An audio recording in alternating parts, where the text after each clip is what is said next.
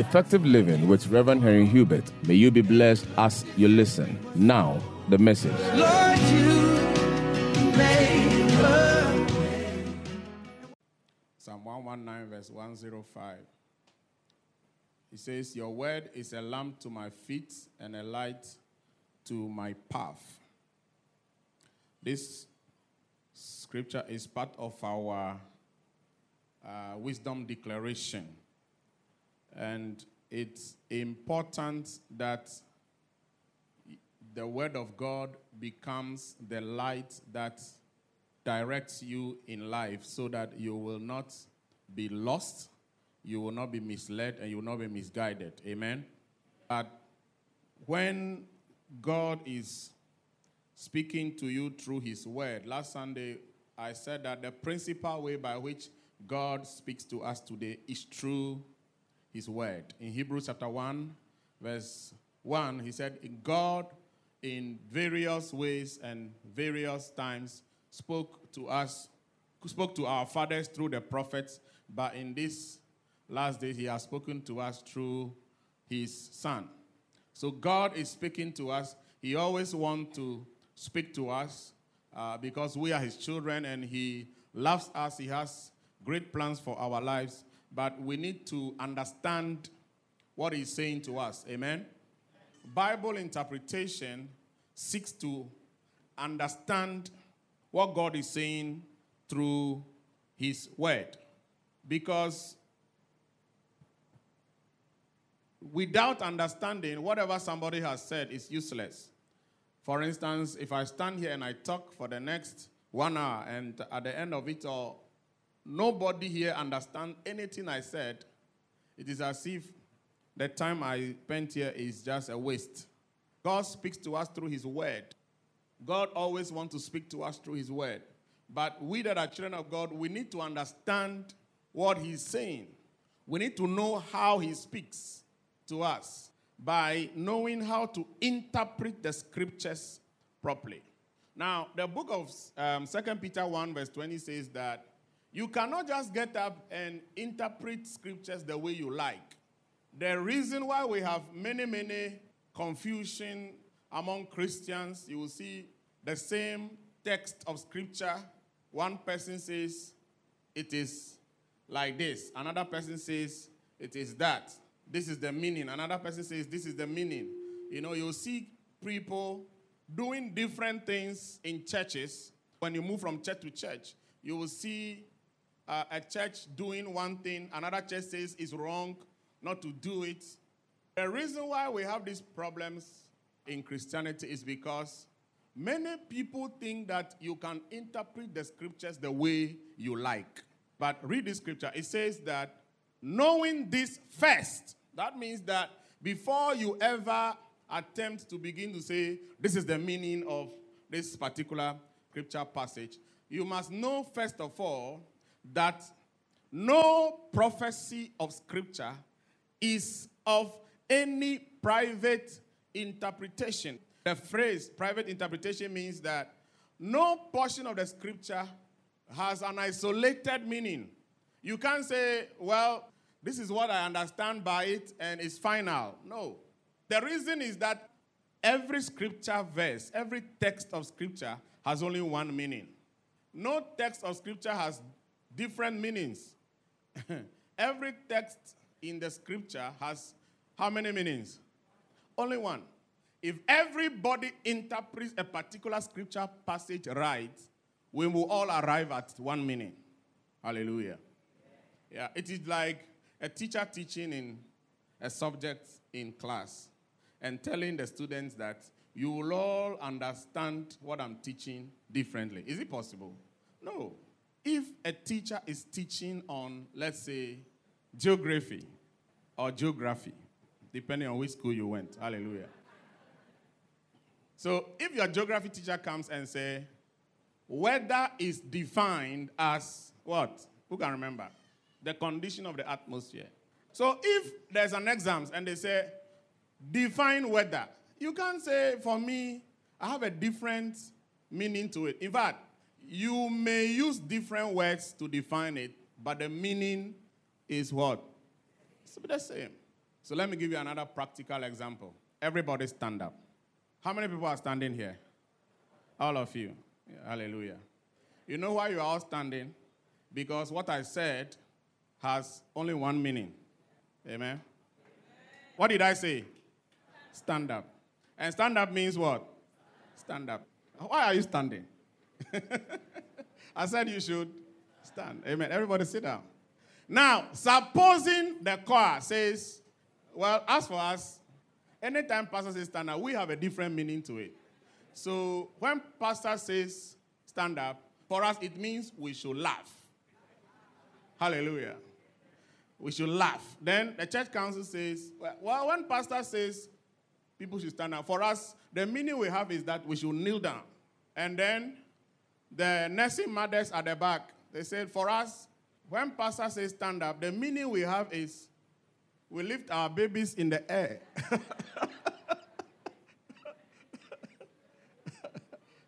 Hallelujah. And then the band says, for us, if pastor says stand up, the meaning we have is that we should start playing the drums like crazy. Now, anytime I said stand up, what is going to happen in the church? There'll be confusion. Some people will be laughing, others will be throwing their children in the air, others will be kneeling down, others will be lying prostrate. People will be shout. So there is confusion in Christendom because people have given different meaning to one scripture text when God's intention is that scripture should have only one meaning. Bible said no portion of scripture is of private interpretation. It's of an isolated interpretation. Interpretation, if it's properly done, it will not take you to one destination, everybody in Christendom. Because God says the same thing to different people at different times. Same thing. Amen. Very important.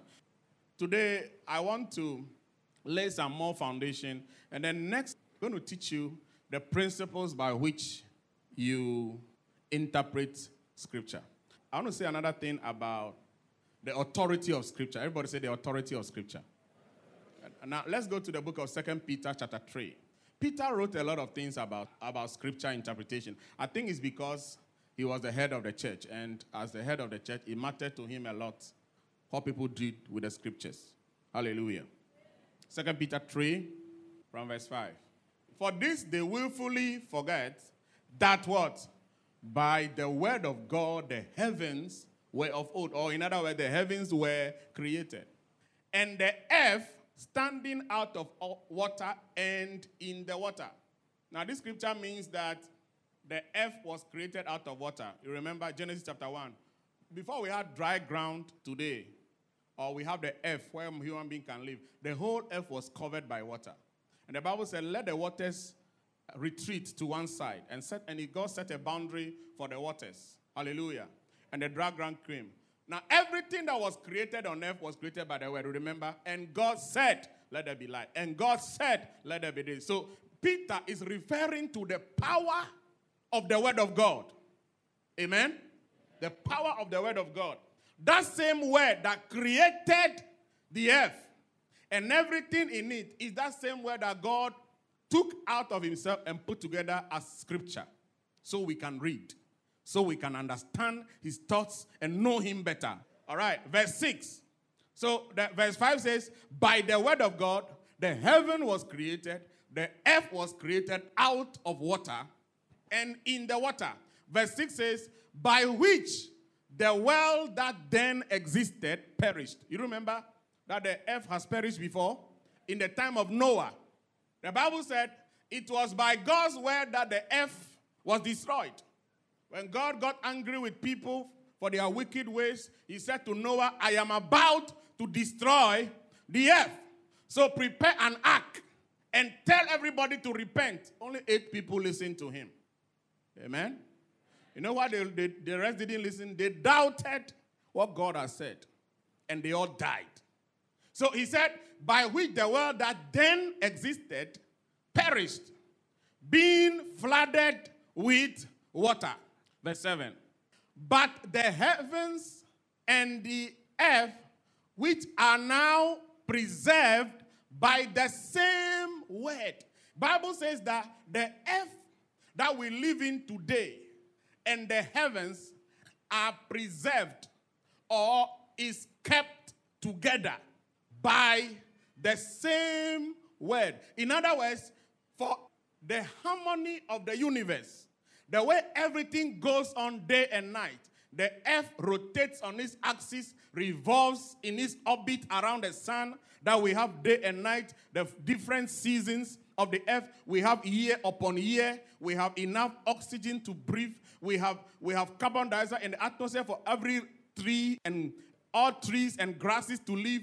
Everything happening that the earth is at a proper distance from the sun. Because if the earth gets closer to the sun by a few kilometers, we will all be dead. That the stars are in their places. Every single star you see in the night is bigger than the sun. If one star, by mistake, falls from where it is on the earth, everybody will be dead. Because each star is bigger than the earth by a thousand times. The harmony of the universe, the way everything goes on, that life is good. We never wake up and get short of oxygen to breathe. Anytime there's a little earthquake, just a little one for a few minutes, thousands of people die. The Bible said there is one thing that, that created this earth, and that same thing that preserves the earth so that the earth is always a place to live without any danger.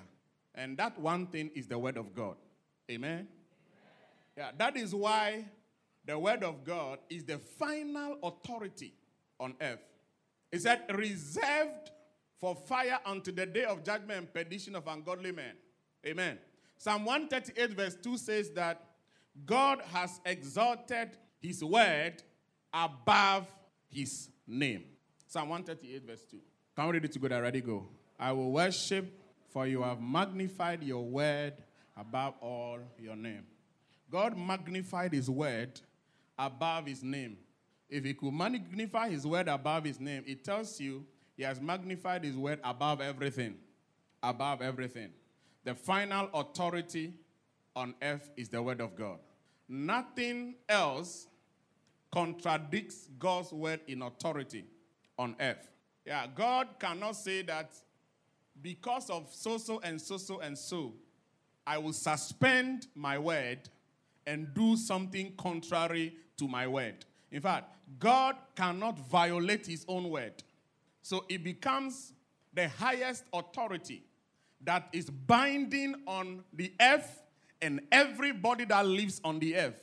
That is the simple truth about the word of God that we ought to know. Amen. All right. Now, the four major functions of scripture uh, before uh, we move any further. Second Timothy 3 uh, 16, we read it last Sunday. It says that scripture was inspired. Everybody says scripture is inspired by God. Everybody say all scripture, is inspired. Mm. Now, the Bible is very interesting. Many times you will come across this question, or you yourself, you will be tempted to ask this question Is it every word in the Bible that is inspired by God? Because you will sometimes be wondering. By the way, let me remind you about the meaning of inspiration. Inspiration means the influence of God over the people who wrote the scriptures. The Bible makes us understand that the people who wrote the scriptures are 40. And these 40 people wrote at different times, but they were under the total influence of God, of the Holy Spirit. So they did not write partly by their spirit and partly by their own mind. 100% of what they wrote was the influence of God's spirit. So God took over the people at the time they were writing his word because God knows that what they were writing is crucial, is critical to human life. It is that which is going to become the basis for authority, the standard for living. So God ensured that everything, every word, every full stop, every question mark, Every dot. In fact, Jesus said, not even a dot in the scriptures can be broken. I will show you that very soon. Jesus said, not even a dot. Or maybe let, let me show you that before we continue. Yeah, Matthew chapter 5, from verse 16. Let your light so shine before men that they may see your good works and glorify your Father in heaven. Verse 17. He said, Do not think that I came to destroy the law or the prophets. When Jesus said the law, he was referring to the five books of Moses. The five books of Moses. Jesus said, I did not come to contradict the law. The five books of Moses written by Moses, I did not come to contradict it. It suggests to us that Jesus also endorsed the fact that the five books of Moses were inspired. That is why he said, I did not come to destroy it. I did not come to destroy the prophet. He's talking about the prophetic books Isaiah, Jeremiah, Daniel, Hosea, Ezekiel, name them, all the way to Malachi. I did not come to destroy, but to fulfill them. Amen. Amen. It suggests that for us to be successful today, let's not try to fight the word of God. Don't try it. Don't you never tell don't try it. Yeah. Don't try to say, I have a way of setting aside the scripture because I am somebody special. It is the beginning of frustration for you. Jesus said, I did not come to destroy, but I came to fulfill. Verse 18. He said, For I surely, I say to you, till heaven and earth pass away, one jot, hallelujah. The word jot there is not talking about cigarettes. because in Jesus' time, there was no cigarette. so it couldn't be talking about cigarette. Hmm. the word jot there is a Greek word which means tittle, or it also means a dot. One jot or one tittle will by no means pass from the Lord till all is fulfilled. Yeah, so even the dot, the full stop in the Bible is important. The uh, English Standard Version says, For truly I say to you, until heaven and earth pass away, not an iota, nor not a dot will pass. So when you are reading the Bible, you see a full stop. There is a reason why God put it there. Question mark, there's a reason. For you to interpret scripture properly, you even have to find out why is there a question mark here and not over there. So back to 2 Timothy 3:16. People ask me, Pastor, if the Bible is inspired, why is it that you are reading King James Bible, it says something. Then when you read the NIV Bible, the same verse, it says the same thing. Use it different words. If you say every word is inspired, then why are different Bibles using different words to describe the same thing? Have you ever wondered about that? Now, the reason why it is so is that when the Bible says all scripture, everybody say all scripture, is given by the inspiration of God. The reason why different Bibles have different, use different English words is because the inspired scripture was not in English language. The people who wrote the Bible did not write in English. The people who were inspired to write the Bible wrote in what we call original biblical language. And these biblical languages are Hebrew, Greek, and Aramaic. So these three languages is the original language in which scripture was written. If you take any text in the original Hebrew language, you will not see different words. But when the Bible was being translated from the Hebrew into English, different organizations decided to choose different words to interpret. So you may read NIV Bible and see different words, like we just saw.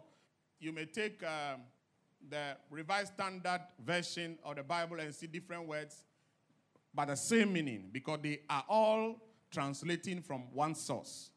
And that one source is the original language in which scripture was inspired and written. Amen. Never you forget that the Bible was not written in English. It was written in Hebrew, in Greek, and in Aramaic, and it was translated. Everybody say translate. translate. All right.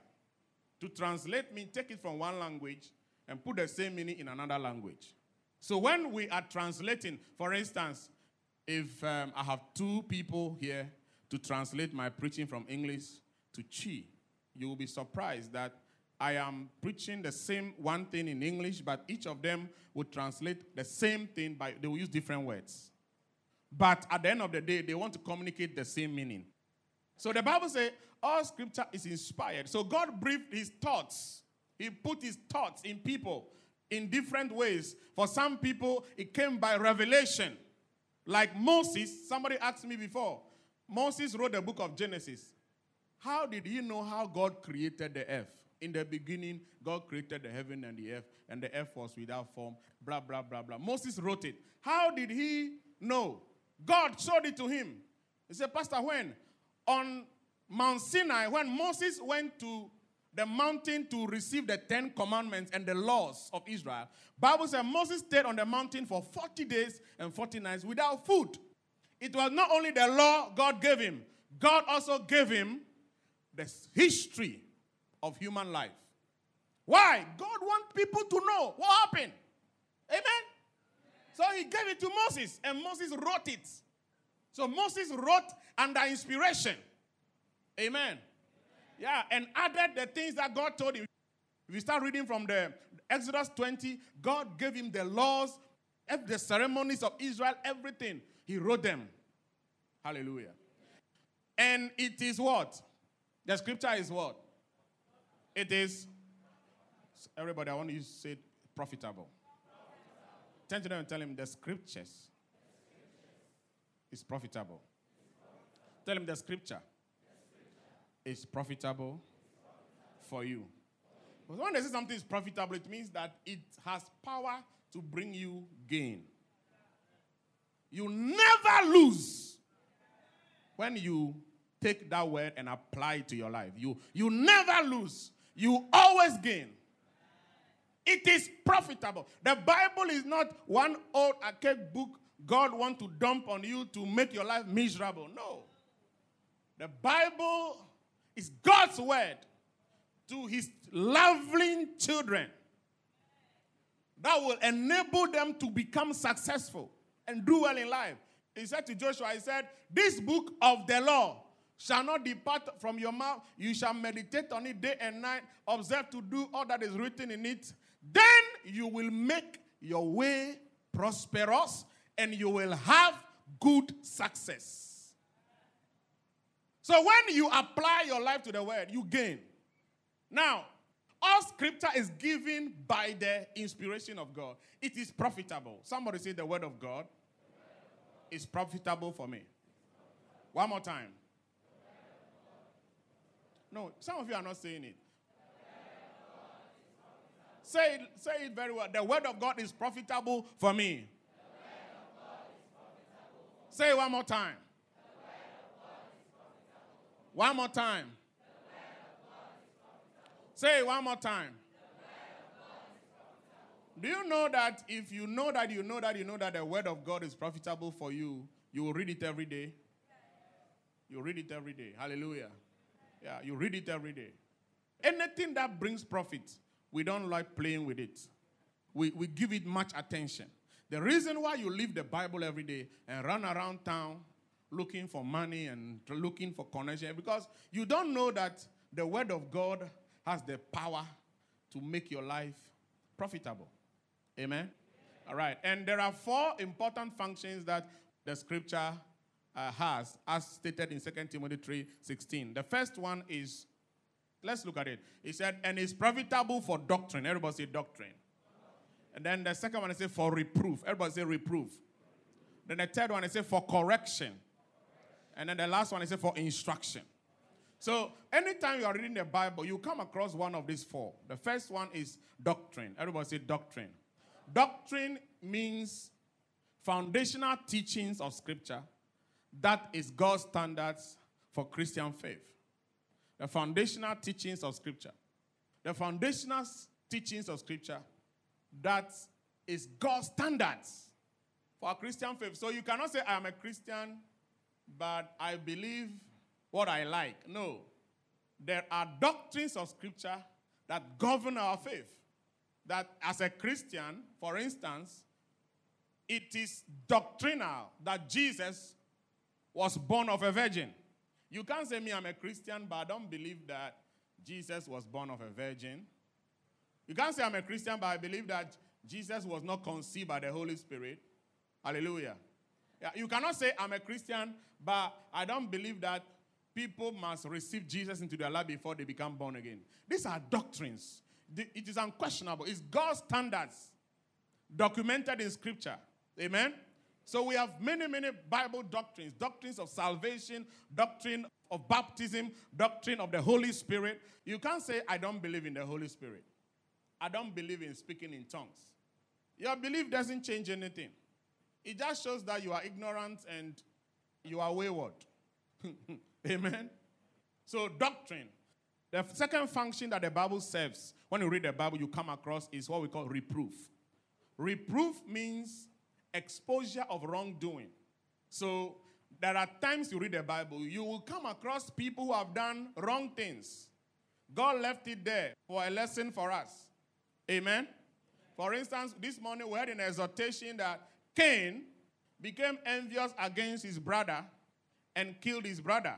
The question is Did God put that in the Bible so that we can also learn how to be envious and kill our brothers? No. God put it there to expose somebody's wrongdoing so that we can learn out of it. Amen? The lesson you learn there is that you can have somebody you call your brother, one father, one mother, but he can, can be envious of you. And when people are envious, they can kill. That's the lesson you learn. That when somebody is envious, you have to be afraid of the person because he can take your life, he can kill you. So the Bible doesn't only give us doctrine, it also gives us reproof. There are many, many lessons we learn in the Bible that exposes people's wrongdoing and also showed how the wrongdoing resulted in failure so that we can learn not to do the same wrong things. Yeah, so it is not everything in the Bible is prescribing an example for us to follow. Some are prescribing examples for us to avoid. So don't come and tell me, oh, David was a man after God's own heart, but he took somebody's wife and God still loved him. So you too, you can take somebody's wife and God will love you. No, no, no, no, no. No. You should also read the consequences of what David did, the problems he brought to his house. You should read it. Then you see that when you take people's wife, God may love you, but you cannot escape the consequences of your wrong choices. Yeah. Oh, me, as for me, you know, I'm, I'm, I'm a special man. God loves me so much. I can do anything I like. No, God loves you. I'm not disputing that. But every decision you make is a seed you sow, and you will reap the fruit. So the Bible gives us what we call reproof. Everybody say reproof. There are lots of things in the Bible that is not examples for us to repeat. There are examples for us to avoid. So it is not prescriptive, it's descriptive. The, the third one is correction. Correction. Correction means guidance for upright living. There are portions of the scripture when you read, it tells you how to live uprightly, to be like God in character. In character. That's what it means to be holy. When God says be holy, he says, be like me in character. He said, that is why he said, be holy because I am holy. Be exactly like me. Let your character reflect mine because you are my child and I created you in my image. Amen? Yeah, be like God. So that is why there are certain practices that in theology we call it the code of worship. Everybody say code of worship. Now, when we talk about code of worship, we are talking about anybody who ever related with God in the Bible. There are things they did. Whether they were in the Old Testament, New Testament, there are certain practices in the Bible that is not dispensational. You cannot say this one is under the law or under the grace. It is neither under law or grace, it is just part of relationship with God. Once you come close to God, you will pray. Amen? Yeah. From Adam, once you come close to God, you will worship. Worship is not an act under the law, it is neither an act under grace. Worship is part of our practice of faith. Amen. Amen. Yeah. Praise. When you relate with God, you must learn to praise Him. It's part of it. What about faith? Yeah. You cannot relate to God without faith. Faith started from Adam. From Adam, through all the people. That's why when you read the book of Hebrews 11, it starts telling you faith from the time of Noah, when there was no law, there was no commandment. Amen? Yeah, then you come to upright living. Where was the commandment when Cain killed Abel? Was there any commandment thou shalt not kill? No, there was no commandment. But when Cain killed Abel, God rebuked him. Why did you kill your brother? But there's no law that said you should not kill. But it stands to reason that once you relate with God, you must live uprightly. You follow me? So, murder is against godly living, but it is not a commandment under the law or under grace. It is part it is part of your relationship with God that you must live uprightly and you must do the right thing. Because that is how He is. That is how He, God, is. Amen. Same is, is with giving. There was no commandment that said you should give, but Abel gave, Cain gave, Noah sacrificed. It's there. The same with tithing. That is why anybody that come and say is tithing under the Old Testament or under the New Testament, they don't know the Bible.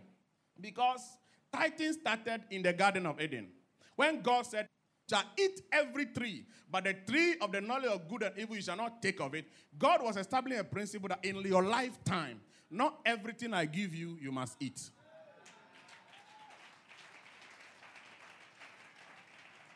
Yeah, it, it started right from there. There was no commandment, there was no instruction. That is why, who taught Abraham to pay tithe? Where was it written that the Bible said, Abraham, thou shalt tithe? No, no, but it's not written anywhere. But it's time to reason that it is something that was their lifestyle. Prayer was a lifestyle right from the beginning. Worship was a lifestyle. Praise was a lifestyle. Upright living was a lifestyle. Faith is a lifestyle. Giving, lifestyle. Tithing, lifestyle. These are things we call a code of worship. Amen.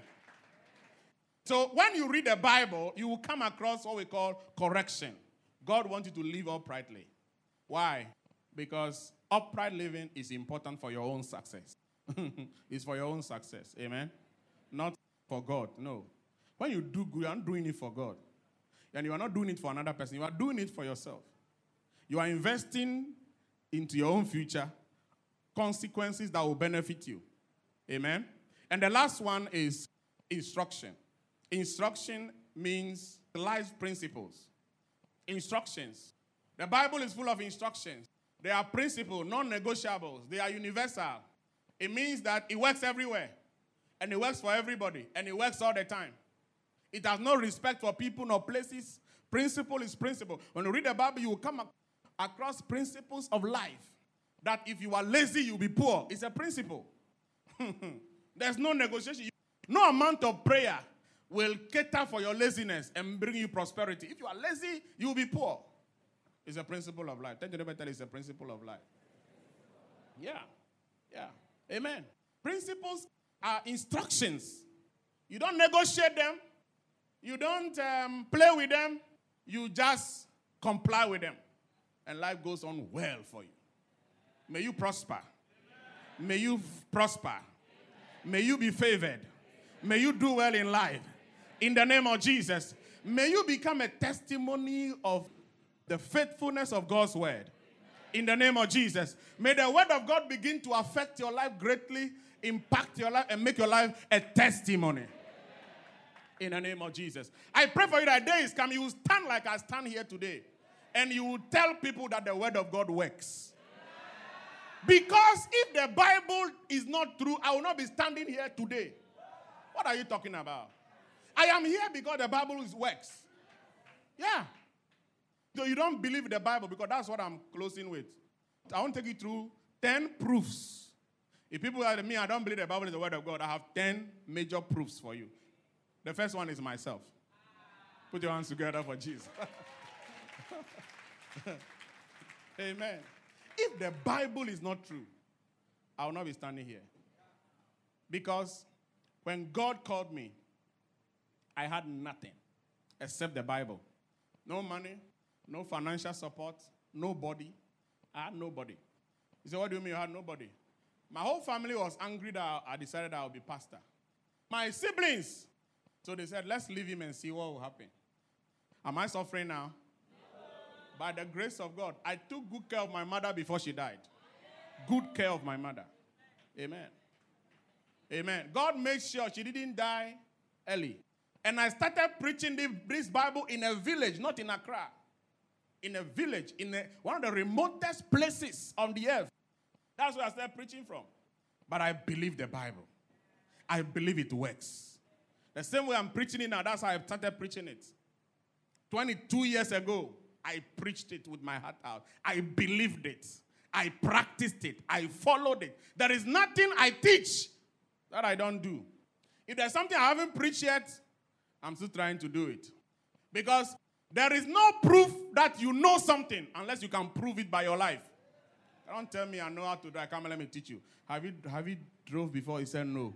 Hey, to be have be careful with you. Oh, oh, Pastor Hubert, I want to teach you how to drive. I know I can teach you very well. Do you know how to drive? No. Do you have license? No. If you want to teach me how to drive, you must know how to drive. I said you must know how to drive. If you don't know how to drive, shut up go to the driving school and learn how to drive. Amen. All right, so nine pros. Now, before you convince somebody to stake his life on the word, you have to be able to give him proof to him beyond all reasonable doubts that this book is the word of God. Amen. Yeah, the first one is the sincerity and honesty expressed in all narrative scriptures. Now, listen. The Bible is the only book in the world that is so transparent, sincere, and honest. Any historical book you will read in the world, certain facts have been concealed. Any biography you read doesn't tell all the story. But read the Bible. Hello? You will come across Father Abraham, the father of faith. The Bible said he lied. And the Bible wrote it down that he told a lie. Number two, he doubted God and have one child with uh, her maid servant. Somebody that is called the father of faith must be so honorable that there must be no negative statement about him. Then you meet a man like King David, God's beloved. The Bible said, a man after God's own heart. So you see, when they say is a man after God, God loved the guy so crazily. So there must be nothing wrong with the guy. Then you get the shock of your life.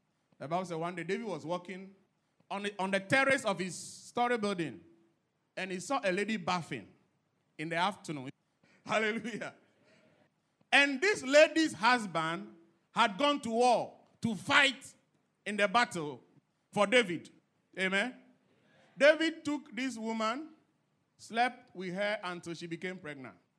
And when the woman became pregnant, David realized, oh, if people find out that the whole king, you know, under the law, in the time of David, adultery is murder and it is punishable by death. Hallelujah. Hallelujah. So David knew that if this is found out, I must be killed. So he decided to conceal the crime of adultery. And you know how David concealed it? He conspired, and the lady's husband was killed at war.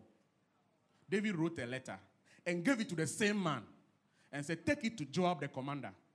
And this man was carrying a letter, faithful soldier. Not knowing that that letter he was carrying was his death sentence. Hallelujah. You will not die before your time. and you, his name was Uriah. Uriah carried this letter to Joab, the general, and Joab said, Uriah, um, today the battle strategy is changing a little. You take a few soldiers, go to this part, and they withdrew all the army from them. and they were killed. When Joab sent message to David that Uriah is dead, David went to take Uriah's wife. Her name is Bathsheba and married her secretly. Then God showed a thing to the prophet Nathan. You see, if a man after God's heart, God will still allow that. A horrible thing. Now, how many people will be writing a story about the head of state? hmm, And will write such a thing about the head of state unless they are in the opposition party?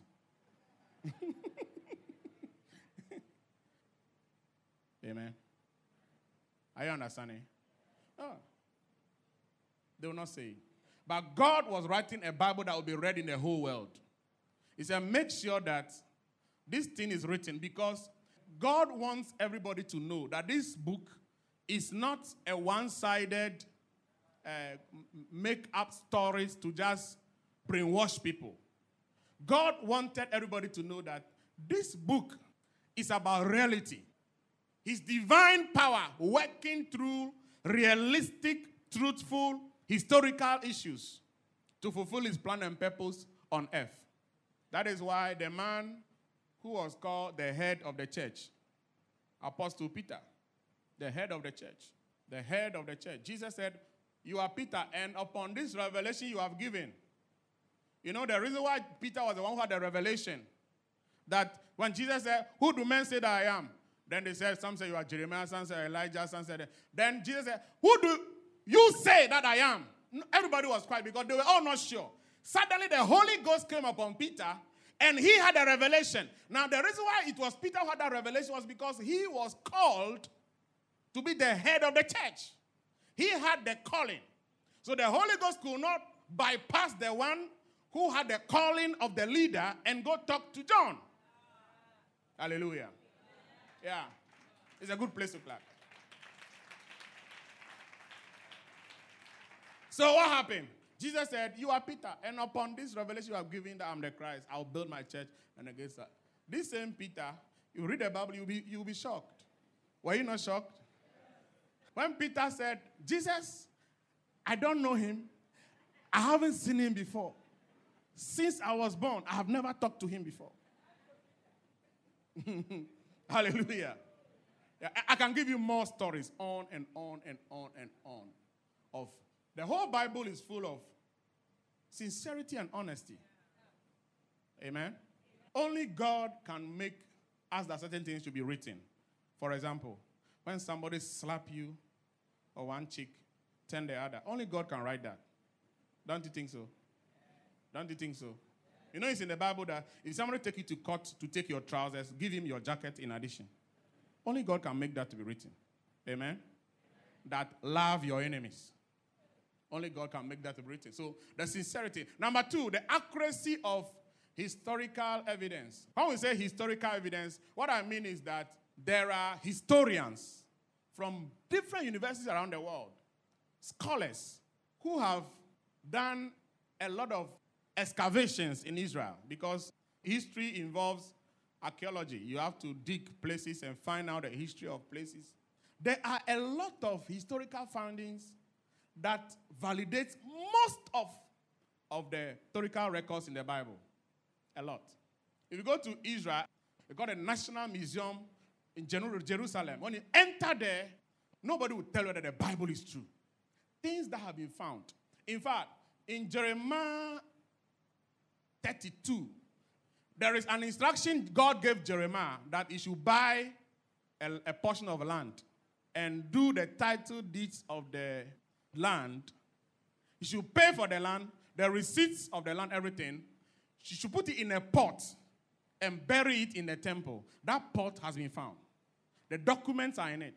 In fact, it was that document that they took to International Linguistics Laboratory to get the meaning because the Hebrew language has changed a little, like English has changed over the years. So the writing, even the Jews could not interpret the writing in the pot. So they had to take it to an international linguistics laboratory to find the meaning. And they saw that this is a portion of land bought by a Jew. So they went to the Bible and said, "No, Jeremiah was one of the people that God instructed to hide the receipts of his of a land person in a port. Amen. Yeah, that was 1942 when Israel had taken Palestine to court to claim their land. And the International Court of Justice said they should bring evidence that they are the owners of the land. Then they took the Bible. That's all they had.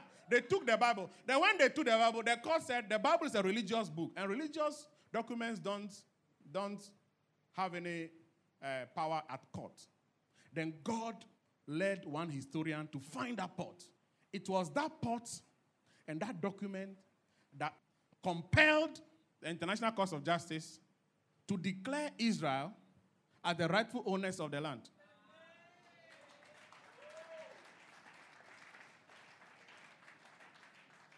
I'm telling you truth. There's a place in Israel uh, in, on the desert. There are some caves called the Qumran Caves on the west bank of Israel. Some Jewish scribes wrote many, many, many, many of the biblical texts on scrolls. You know, those days they don't have a book. And they wrote these scriptures on scrolls, put them in bottles and jars, and hid them in the cave. So some historians found these seven caves. And when they brought out, because most of them were written from 50 to 100 years AD. That means just after Jesus' death. That means during the days of the apostles and immediately after, most of those scrolls were written. Many of them are destroyed, but by God's own miracle, few of them were still intact. And it's in the museum today. You will see scrolls of books. And when they try to read them, it's the same as the text we have in our Bible. Same as what we have in our Bible. So when you find a scroll that wrote something about Isaiah, you can see it. You can go to the book of Isaiah and find the same. Yeah, and, and there are many, many places. Look, there are still pieces of the wall of Jericho still in Israel. I was there myself. I saw it. So when you say Jericho was a city that existed, the walls came down, it's not a fiction. It's real, it's truth. The historical evidence is there to prove.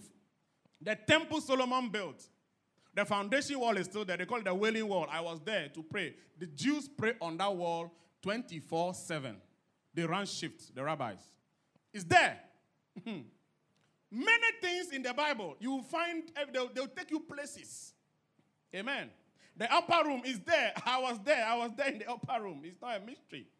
And every every place you get to, uh, they will give you reasons from scripture and history. And the historian who found the place, and most of these historians are not Christians. They are just scholars. They are doing the academic work. They bump on information, they, they, they, they, they bring them out. Amen. So, this book you are holding, it has historical accuracy. Even scholars attest to it. Okay, the harmony of the 66 books written by 40. I've spoken about this last Sunday. That 40 different people within the space of 1,000, 1,600 years wrote the same thing. For me, it's the strongest proof that the Bible is the Word of God. Amen. The harmony of Scripture that most of the, the authors wrote the Bible never met before. They never they, they have never seen each other before. They never sat down to plan this is how we will write. But everything they wrote agreed together. There's no one text of scripture that contradicts another.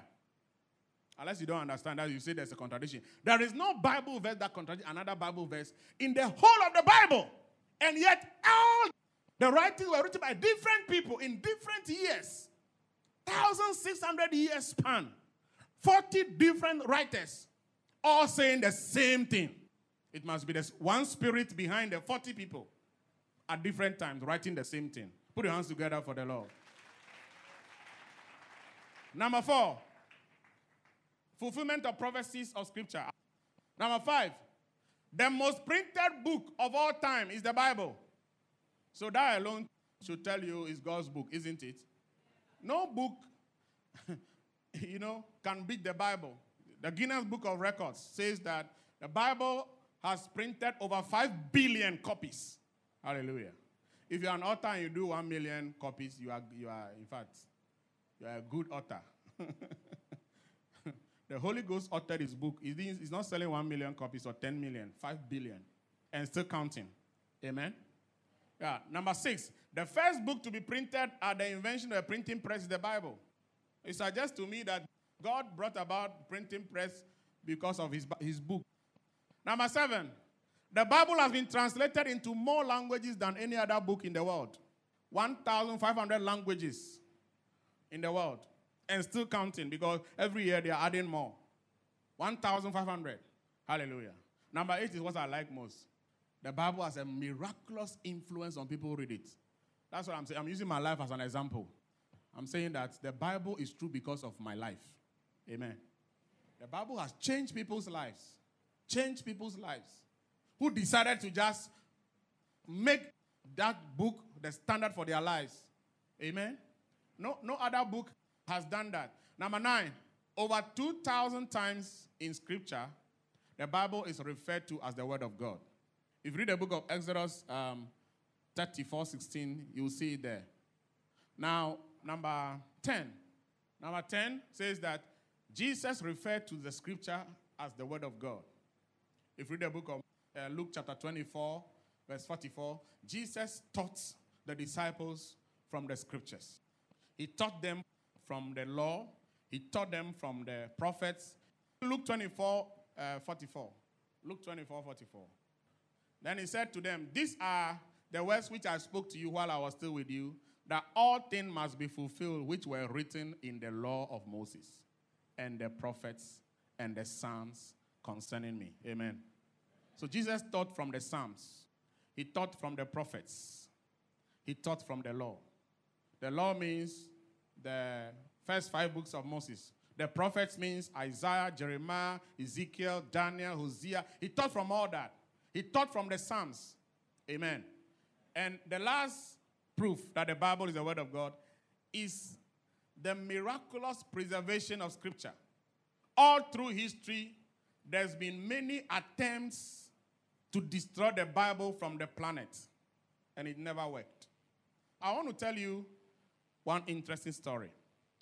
There's this man, he was a French public speaker, he's an atheist, he doesn't believe that God exists, and he was an outstanding speaker and a writer. And he has written many books and many publications. And most of his campaign was against Christians and the Bible. During one of his speeches, students said, In 100 years, the Bible will cease to exist and all Christianity will die. Guess what happened after 100 years? His name is Voltaire. Voltaire died many, many years before his 100th year, but the prophecy was yet to be fulfilled. In 100 years, the house of this man, Voltaire, a French uh, public speaker, you can read about him. In 100 years' time, his house was bought by the Bible Society of the World. His house was bought by some miraculous means. And these people did not know what this man had spoken and written. His house was bought by the, the French Bible Society, and the purpose why they bought the house was to use it to print more Bibles. And his printing press was acquired by the same Bible Society, and that's what they are using to print Bibles now. Put your hands together. the Geneva Bible Society bought his house and bought his printing press, and he started using it to on the hundredth year. Because God heard what he said. Lift up your Bible if you have one. If you don't have one, where, wherever you read, you read your Bible from, if it's your phone or your this thing, say, "This is my Bible." It contains the Word of God. I believe everything it says. I am what it says I am.